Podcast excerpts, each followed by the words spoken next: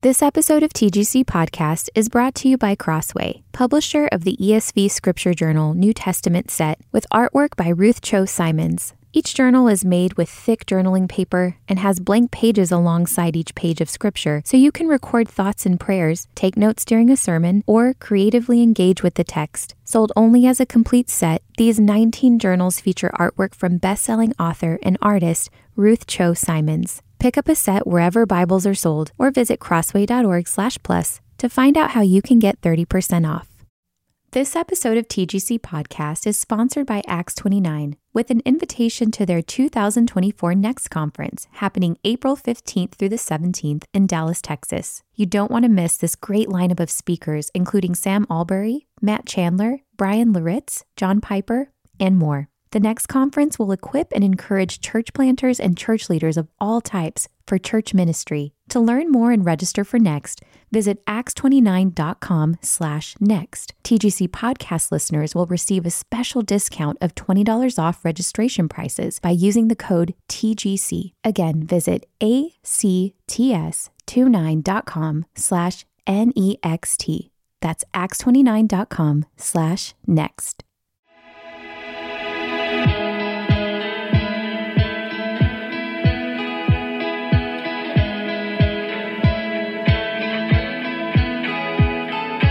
Welcome to the Gospel Coalition podcast, equipping the next generation of believers, pastors, and church leaders to shape life and ministry around the gospel.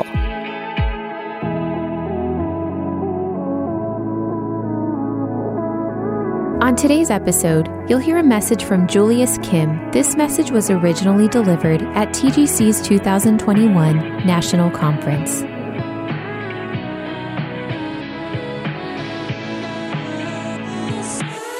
Good afternoon. My name is Julius Kim, and you're at the workshop entitled Preaching for Transformation The Art and Science of Wise and Winsome Sermons.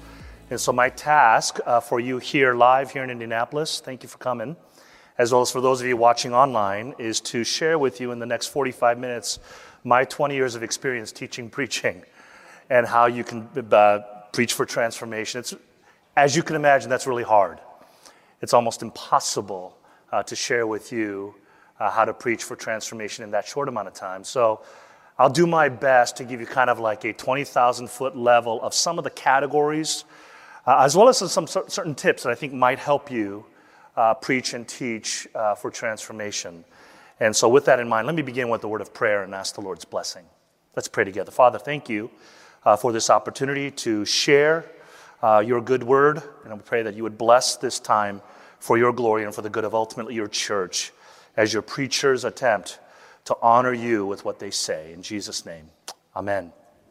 I'm sure you'd agree with me that preaching is not easy, but it is glorious, isn't it? And whether, what other calling allows you to represent the King of Kings and the Lord of Lords? What other calling allows you to speak words of life, joy, and peace? What other calling allows you to see dead people come to life by mere words? Think about it. You who are preaching God's word could put on your resume, my, my, one of my skill sets is to bring dead people to life. Because it's true, isn't it? For those of us that believe that the power of God's word can bring dead people back to life, that's what we do when we preach. So it's a tremendous gift, a tremendous opportunity, a tremendous privilege but also a tremendous responsibility, isn't it? And so I want to share with you some of my thoughts of what it means to preach for transformation, the art and science of wise and winsome sermons. But rather than starting with the nuts and bolts of what to do, I, I always like to start my classes at the seminary with an image the image of the first century herald. Now, we don't use that particular term or we don't really talk about that particular person nowadays. But in the first century, the herald or the kerux was a very important person in service of the king. Chosen at an early age because of their unique gifting, trained for years. They would be sent by the king to deliver words, the king's words. And it was their responsibility and privilege to actually represent the words of the king. Whether those words were good, we won victory against our enemy, or those words were bad. Flee, for the enemy is about to come. Whatever the case was, the herald's job was very important. But one thing's for sure he never made up those words, they weren't his words. His job was to represent as faithfully, as accurately as he can, the words and intentions of his king. If the king found out that he did not accurately and faithfully represent his words, he would immediately be killed. Because think about it. He says the wrong words, like when he goes to a, another country, representing like an ambassador would today. And he thinks he understands the intention of his king, but says the wrong thing. It can start a war, battle, etc. And so when the herald spoke, everyone listened and listened carefully. Oh, that people would understand that's what preachers are, right? Because of the news that he brought on behalf of the king could actually change their lives drastically. In the New Testament, preachers of the gospel or the good news of Jesus Christ were called heralds. This was no easy task. The herald had to ensure the message that he proclaimed on behalf of his king was not only accurate and persuasive in content, but even in delivery. So, can you imagine a herald being told by his king, please warn all the citizens in this land that a fire is coming, the fire of the Assyrian army, for example. And they need to do whatever they need to to protect themselves. And what if this person, with this alarming news, this warning, went to the village and said, ah, Hear ye, hear ye, much danger ahead. Please go find a safe place. Thank you very much. He wouldn't do that, right? We don't do that instinctively. Fires, fire, get out, run, run to the hills, whatever it may be. And that's exactly what the prophets did, right? In the Old Testament. When they went to Israel on behalf of their king, whether it was, Awake, O Israel, from your slumber, or, Your God is a good shepherd who watches over your souls. He loves you more than the birds in the air. Trust Him. So, whether in content or in delivery, these heralds had the responsibility to represent the king. And so, for me, when I think about my task as a preacher, thinking about how the New Testament describes the preacher as a herald actually relieves me of a lot of pressure, frankly. Because when, when I think about, oh, what do I need to do? What do, how, my interpretation has to be exact. My, my outline has to be really good. My delivery has to be perfect. Well, yeah, those, those are all good things, don't get me wrong. But at the end of the day, it's not about you. Let me say that again. It's not about you. It's just representing the King of Kings and the Lord of Lords to the best of your ability. So, in that way, it is about you, right? So, you have to do your best to learn as much as you can, keep growing and learning in your ability to, to not only accurately interpret, but also to wisely construct, but also to passionately proclaim with wisdom as well as with winsomeness. And so, what I'd like to do is share some of my thoughts of what it takes to be a herald. But I start that way to kind of relieve you of the pressure that I think often we face as ministers and preachers and teachers, the unnecessary pressure we place on ourselves to either be like another preacher or to, to have certain things happen. No, your job is just be faithful, do your job week in and week out, whether they listen or not, frankly. Of course, you want them to listen, but at the end of the day, you just want to accurately represent your king.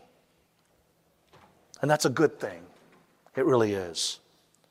And so, while the analogy to the modern day preacher today does not correspond, I think the image of the herald is a helpful one as we begin talking about sermon preparation process and preaching wise and winsome sermons. This, of course, requires humble and diligent work. That's your part. as it was for the herald. Work that first requires a herald too. I want to share with you four things briefly that I think you need to also be considering to preach to transform. One, to discover, discover the truth of the text according to the human author. Two, discern Christ in the text according to the divine author. Okay, so I'll say it again. Discover the truth of the text according to the human author. Secondly, discern Christ in the text according to the divine author. And then once this interpretive work is done, we pivot and transition to the communication, right? From interpretation to communication, from discover and discern to now design. Design a sermon according to truth, goodness, and beauty. And I'll talk about all these. Design a sermon according to truth, goodness, and beauty. And then lastly, deliver the sermon for maximum attention, retention, integration, and hopefully, by the Spirit's help, transformation. So those last two was design a sermon according to truth, goodness, and beauty. And then lastly, deliver the sermon for maximum attention, retention, integration, and transformation.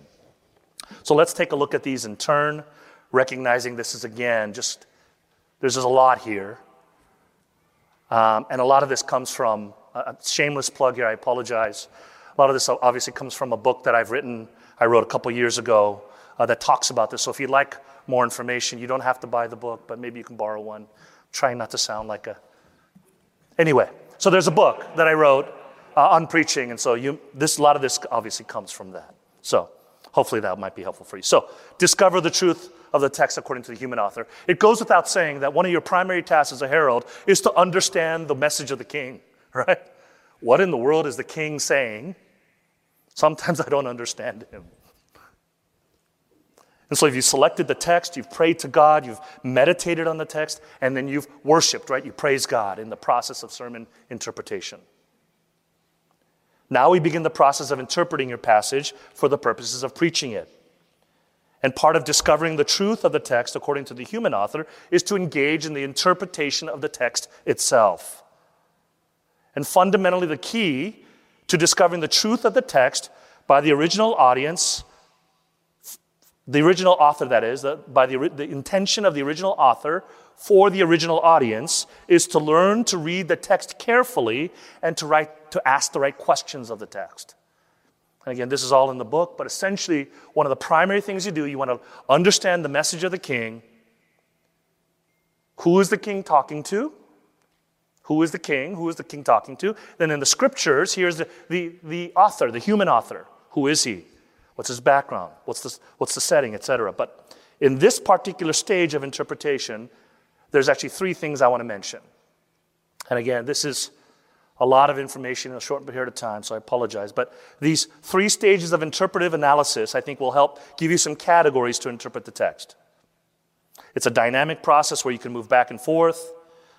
It's dynamic and nuanced, involving both inductive and deductive method, methods of interpretation.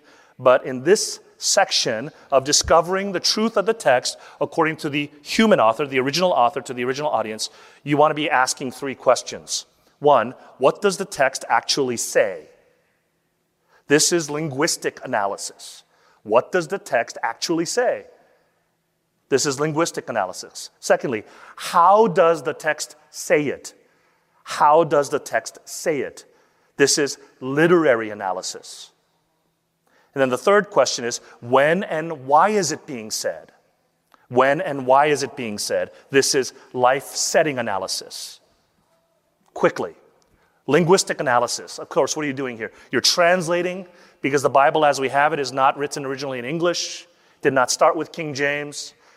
Of course, you know that it's, it's, Greek and Hebrew, some Aramaic, and so part of our job is to translate the original, understand its syntax and structure, so there's linguistic analysis involved.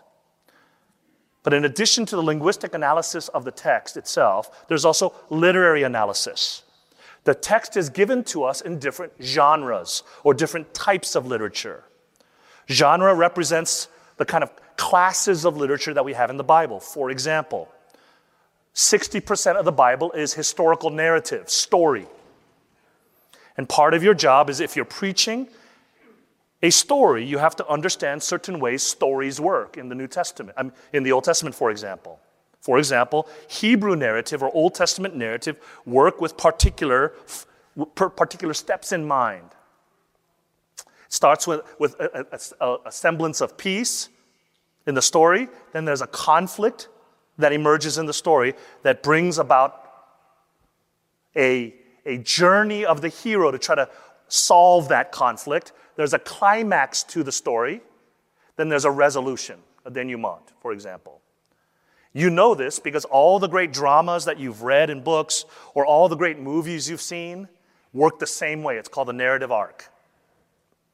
And so, knowing that when you approach a narrative text, you have to analyze and interpret that text in light of its genre and the unique way the author placed the truth of the, what he wants to say in this particular form, in this vehicle.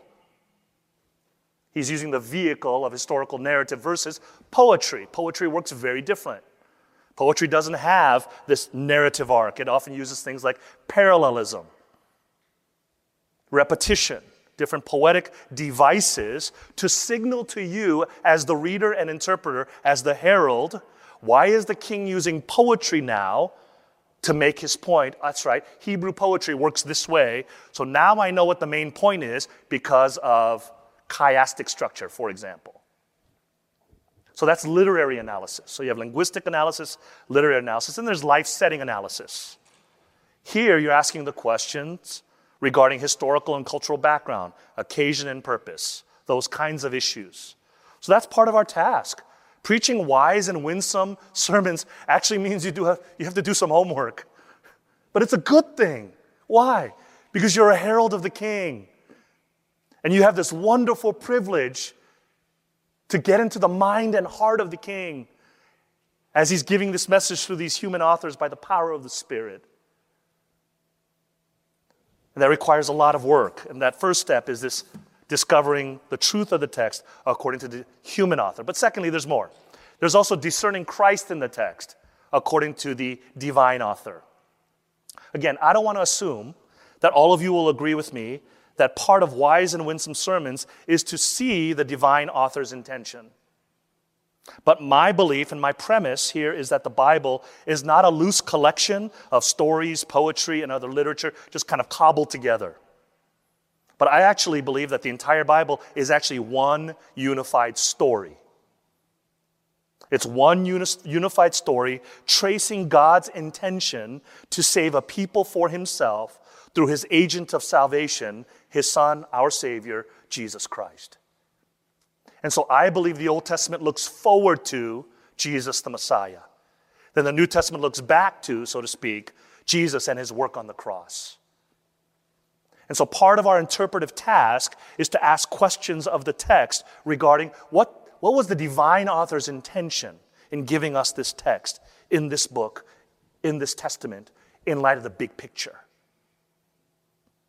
So I believe we need to read, interpret, and preach Christ and his gospel from all the scriptures.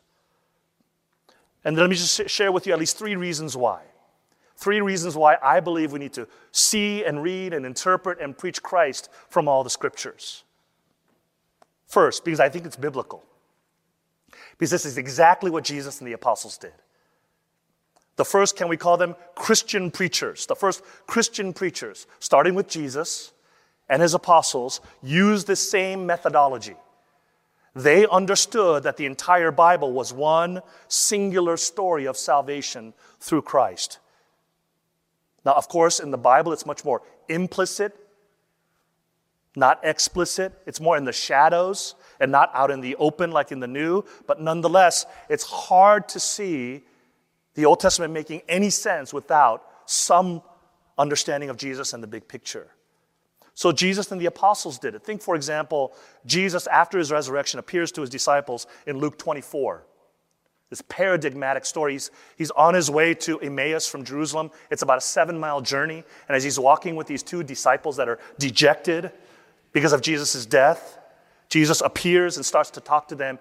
And as he discovers that they're discouraged, he says, Did you not understand what the law and the prophets and the writings said? And he uses this phrase, the law, the prophets, and the writings. and what it said about me. All scripture is fulfilled in me. When he uses that title, the law, the prophet, and the writings, he's using the Jewish form of the actual Hebrew Bible, the Tanakh, the Torah, the Nevi'im, and the Ketuvim, which are the Hebrew titles for the three sections, the three main sections of the Hebrew Bible. It's basically saying, Did you not understand what the entire Old Testament said about it, said about me? That I was supposed to come, die, and then be raised to life? So Jesus tells us in Luke 24 that we must see the Old Testament in light of him. But it's one thing for Jesus to just say it, it's another thing for him to actually give us an example. So one of these days, take a look at John chapter 6. In John chapter 6, we have what's usually titled the Bread of Life Discourse. And John, Jesus, after feeding the 5,000, sits down with these disciples and begins to teach them about the, that he is the bread of life. Fascinating form of a sermon there. I believe it was very similar in, in terms of structure and form to many of the synagogue sermons that we have from the early centuries. So, Jewish rabbis would preach a particular way in the synagogues. They would take one verse from the Torah, then a secondary verse from the prophets, and then exposit it and apply it. Pretty simple. That's exactly what Jesus does. Jesus takes a passage from Exodus 16 when God gave them manna. Because just like God gave manna to Israel, God now gives me to you. And same thing with the prophets. He uses Isaiah. And the, the Isaiah prophet in John chapter, or the Isaiah passage is that he actually says that they will all be taught by God. And Jesus goes, Guess what? That's me.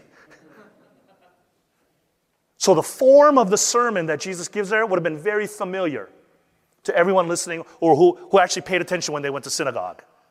They paid awake in synagogue, and the rabbi gave a pretty decent sermon on the law and the prophet text. They would have said, Oh, that's a familiar form, but the interpretation was very different. Because he said, I am that manna. I am the bread of life that God sends. And you must eat of me so again, think of how shocking that would have been to these early believers. They have never heard an interpretation or a message like that. I wonder if they thought, is this guy a cannibal? But what is he doing? He's giving new covenant meaning to an old covenant story. That's Christocentric interpretation and preaching. So not only does Jesus give us the paradigm of why we must interpret and preach the scriptures in this way, but he actually demonstrates for us how to actually do it. So it's biblical. Jesus did it. Well, that's Jesus. We can't preach like Jesus. You're right. But we can learn from him, and that's exactly what the apostles did. The apostles learned from him. So if you look at the sermons in the book of Acts, again, take a look, for example, at the sermon in Acts chapter 2 that Peter gives and the sermon in Acts chapter 13 that Paul gives. Peter, there in Jerusalem, gives one of the best introductory statements to a, introductory lines to a, a sermon. One of these days, I wish I can do something like that. He gets up and says, We are not drunk. that hooked the audience pretty quick. We are not drunk as you suppose. Okay, let's hear you out, Peter. And then what does he do? He talks about the Joel prophecy. And then he says, Today that's been fulfilled. And he starts to recount redemptive history. That all these prophecies in the Old Testament was pointing forward to the reality of Jesus' life, death, and resurrection. And that, then he applies it. They were cut to the heart, remember?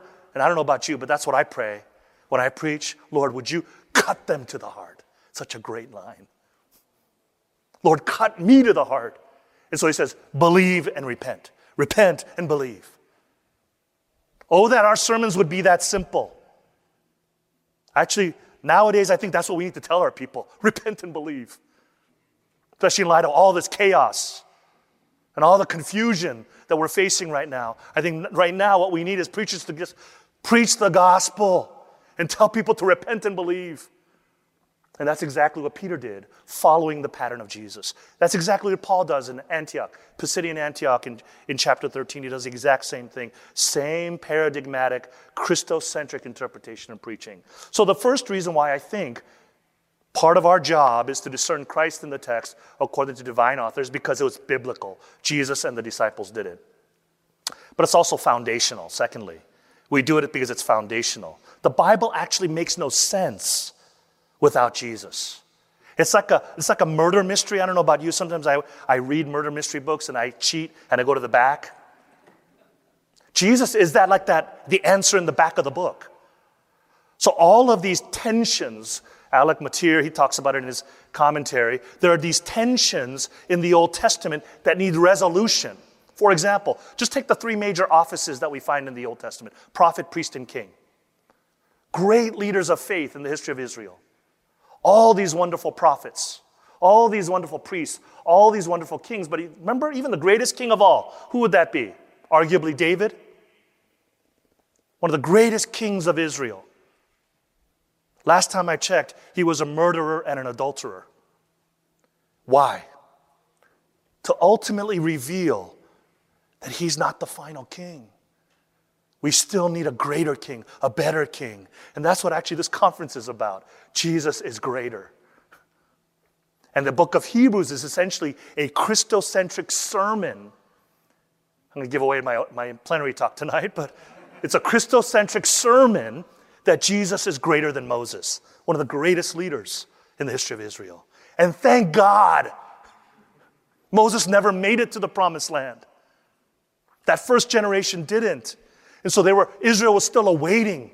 When is our king going to come? Where is our perfect priest going to come? Where is our perfect prophet going to come? And hallelujah, in the New Testament, Jesus arrives. So all of these tensions in the Old Testament make no sense unless you look at the back of the book. Ah. So seeing Jesus and interpreting Jesus is absolutely crucial because it's foundational to the entire storyline. So it's biblical, it's foundational, but it's also practical. Think about it. Why should we read and interpret and preach Christ from every text of Scripture? Why? Because ultimately, you cannot become a Christian or grow as a Christian without Christ. Now, many of you will say, Of course, Julius, at least with the first part. I agree that no one can become a Christian without Christ. So we need to preach evangelistic sermons that talk about the law and the gospel. Absolutely. But what about growing as a Christian? Do I just need to give you seven tips of a healthy marriage? How to be a great employee at your office?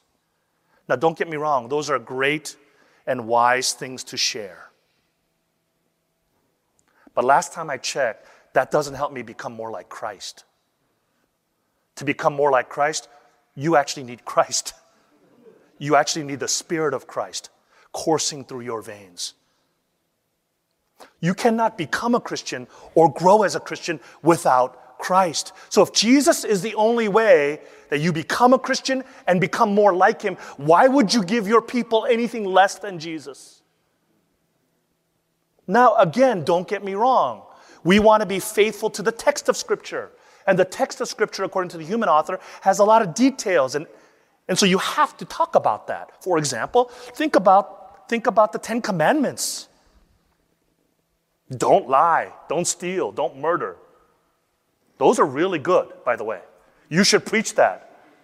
Because that's what the human author intended. The human author intended you as a preacher to go up and say, People of God, don't lie.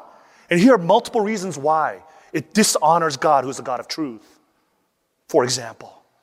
And if you're representing God, you cannot do that because that's outside of God's character and outside of God's children. But guess what? You still lie. You still have a problem with lying. We, call, we may call it different things like reality augmentation or strategic misrepresentation. At the end of the day, that's a lie. And we get caught in that. So even though we, pray, we preach to people, don't lie, and here are the reasons why, and here's how you do it, guess what? You're still stuck by yourself. You're going to still lie. But guess what? There's someone who did not lie. He was truthful to the very end. And that's Jesus. And as a result, Jesus paid the penalty that you deserve for being a liar, but also provides the power He paid the penalty and provides the power through His Spirit so that you can become more like Him each and every day. And that's a promise. You just have to believe and work with the Spirit in sanctifying yourself to not lying. So it's eminently practical. Seeing and reading and interpreting and preaching Jesus is eminently practical. And so you, you must discern Christ in the text according to the divine author. Third, so we looked at discovering, well, this is the interpretation, right? Talking about interpretation, discovering the truth of the text according to the human author, discerning Christ in the text according to the divine author. Now we're transitioning into communication, interpretation of communication. First step, you need to design. You need to design a sermon according to truth, goodness, and beauty. There was an architect, a Roman architect, many, many centuries, uh, millennia ago, that argued that good buildings should be motivated by three central themes strength or solidity, purpose or function, and then beauty and delight. Or, in other words, buildings should be built with according to truth, solidity, goodness with function, and beauty, delight proportion, etc. These are the foundational convictions that he argued. His name was Vitruvius. Vitruvius argued that these are the foundational convictions prior to actual blueprints being drawn up for a building. If, if you, I don't know if you know, but have you ever seen Leonardo da Vinci's picture of a man standing and these like multiple arms and legs? Have you ever seen that? It's it's, a, it's a man in perfect proportion. It's a circle and a square. He entitles that the Vitruvian man because it's based upon the principles of this architect named Vitruvius, who argued that the human body, fearfully and wonderfully made, has its beauty and proportion and solidity, etc. So even Da Vinci understood this principle. Now, we find the same principles of truth, goodness, and beauty in the ancient texts of rhetoric. From the foundational claims of the sophists to the paradigmatic work of Aristotle, for classical rhetoricians like Aristotle, Cicero, and Quintilian, the art and science of persuasion involved the whole person the intellect, the emotion, and the action, or the head, the heart, and the hands. And so Aristotle argued that the speaker prepares and makes argument or designs his talk that are sound in logic, truth, ethical in character, goodness, and emotional in response, beautiful or ethos, pathos, and logos. So let me just offer a few words of advice in, in applying that to the sermon because there's, I can't talk to you in five minutes about how to design a sermon, but let me offer at least these three categories. Truth. What, is a, what, is a, what does a good sermon look like? How do you design a good sermon in light of that? First of all, truth just means faithfulness, right? Faithfulness to the king's words and intentions. So you've kind of done that already in good interpretive methods, asking the right questions, etc. You want accuracy and consistency to the king's words and intentions. Let's talk about goodness. This is also faithfulness. Now, not faithfulness to the king and his intentions, but faithfulness to what ultimately benefits your hearer. That's goodness. You must design your sermons in a way that benefits your hearers, not makes you look good. You want to be receiver oriented, not sender oriented. What that means is just practically, as you're preparing even your talks, your sermons, you're asking questions how is this being received right now? Even as you're delivering your sermon or your talk, you're asking, do I see them fidgeting? What is their body language speaking to me? And good speakers pick up on cues because even though you're not speaking to me, you are. Because just by your body language, there's over 60,000 messages you can give. And good speakers are attuned to the mess- messages of the audience, even though it's not verbal. These are non-verbal messages. And so good speakers are able to recognize the kinds of responses people are giving. Like when I say a joke, are they actually smiling? Are they laughing or did I just bomb? Etc., etc. Is this particular section in my sermon not going anywhere? That means maybe on the fly, which I ne- rarely do, maybe on the fly, I stop and say, hmm, some of you look a little confused. Let me try it this way. Or move on to the next point. you know what? Let's just move on. But that's that's what we're trying to do because you're more sender or I mean you're more receiver oriented than sender oriented. And I think a lot of preachers make the mistake of thinking they do all their research and they read all these great books and they're like, "Wow, that's really interesting." Did you know that the aorist subjunctive of this Greek word means power? Yes, dunamis equals dynamite. You know? And they're so fascinated by that Greek word. So they spend like five minutes of their sermon. Let me break down dunamis for you. And the audience is like, Preacher, I got it. The gospel is the power of God unto salvation. Actually, that's more important than the word dunamis. Tell me about the gospel and how it transforms us and it helps me when I'm struggling. Not showing off your Greek skills. And it's well intended, don't get me wrong right? It's well intended because you get excited about studying God's word. But sometimes in that moment you forget you're being sender oriented, not receiver oriented. That's goodness. So you have to design your sermons with that in mind and even deliver it. But and I need to move on. Beauty or, or beauty. What about beauty? Again, beauty and attractiveness can be very subjective.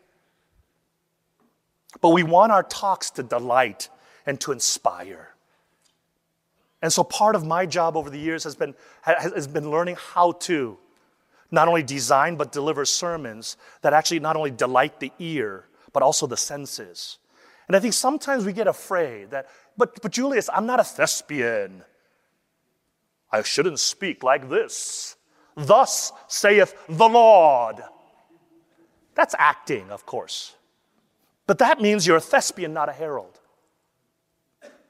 If you're a herald, and the king says, Go warn the people that if they continue down this road, there is disaster. So, what would you do? Just like if a child continues to cross the street or play with matches or play with knives, as parents, what would you do? You wouldn't say, Hey, honey, could you just stop in the middle of the road while I talk with you? You would say, Honey, stop! Get back here right now. That's instinctual. Why? Because God made you that way. Why don't we do that when we preach? God made us to be able to use our full bodies, our emotions, etc., to just whatever the emotion is. Why? Because you're a herald of the king, not a thespian in a play. And if you're a herald of the king, you use all the resources God has given to you to not only delight by using good word structure, finding the best way to say things, poetic ways of saying things, but also delivering in a way that fully exercises all that God has given to you. Now, again, you have to find your own voice. None of us are going to preach like John Piper. There's only one John Piper. Right? Then there's only so many of you that can be like, you know, Tim Keller. And they're brilliant but they have their own voice. And our job is to figure out God, how have you made me? I just want to maximize whatever you've given to me to beautifully articulate the message you have for your people. They're not even mine, they're your children. You've given me this wonderful opportunity, responsibility, and privilege to speak on, be, on your behalf. Let me do it the best that I can. And so, one way to do that, let me just suggest one way to structure your sermons with truth, goodness, and beauty is to use what I call the narrative arc. You understand the narrative arc because a lot of good storytelling, movies, books, utilize a very simple narrative arc. Aristotle calls it the three act structure of beginning, middle, and end. Aristotle was brilliant.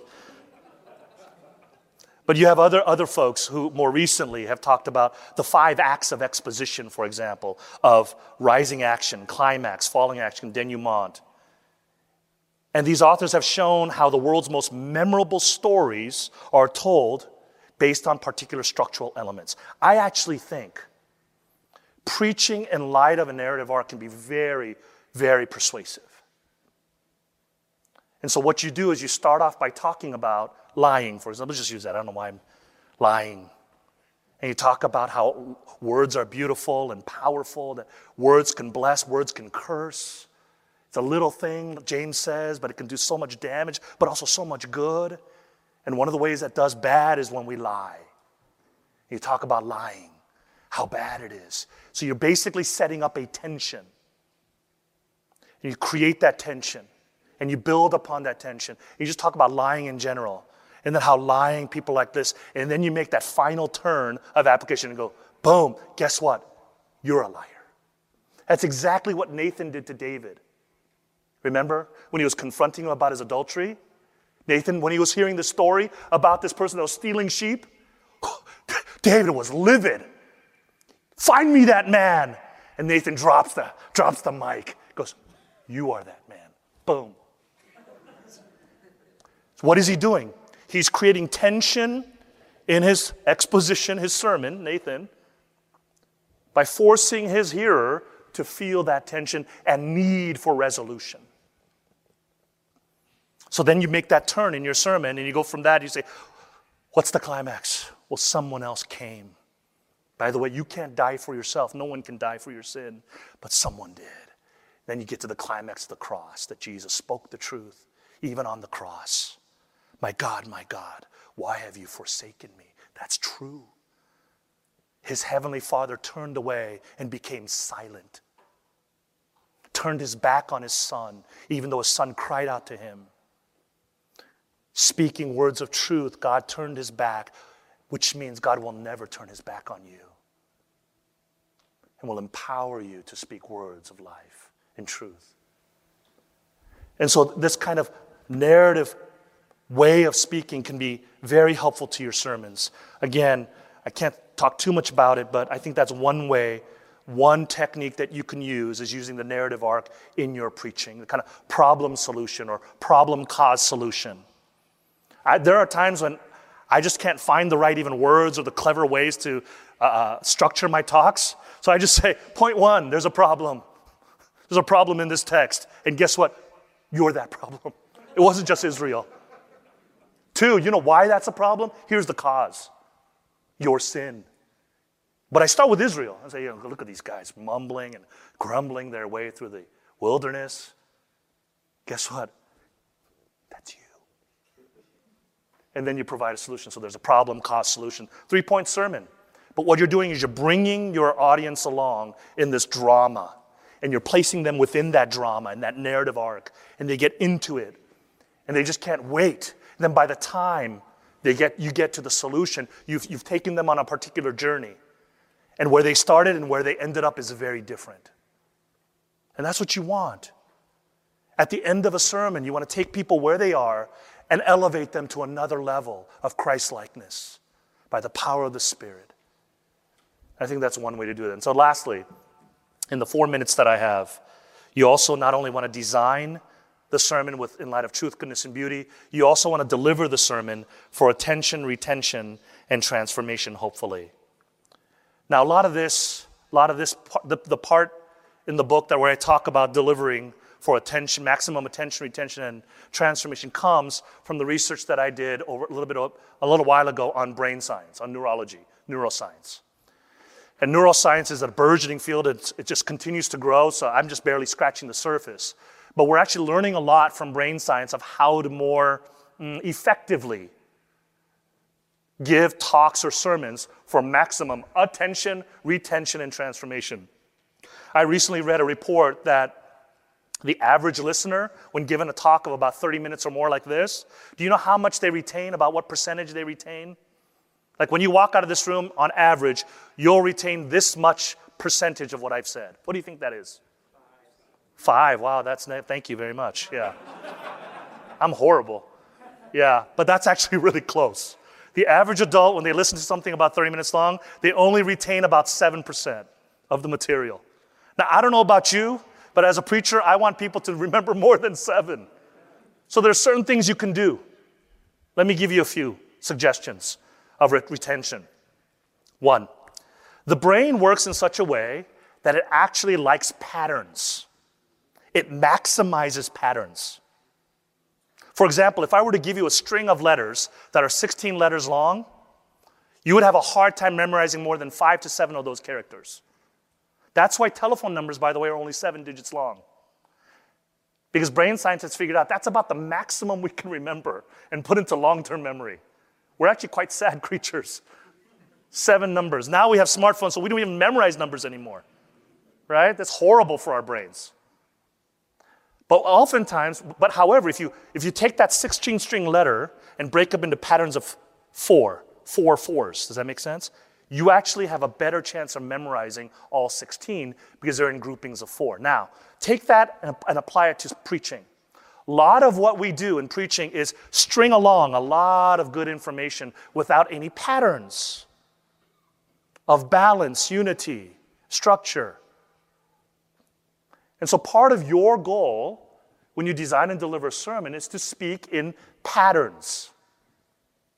For example, the brain, another thing the brain does is that when it, when it locks onto a particular, inf- particular information, it fires in a three step process. The brain is told to get ready for something, then aim at something, and then when it finds it, it fires, just like a gun.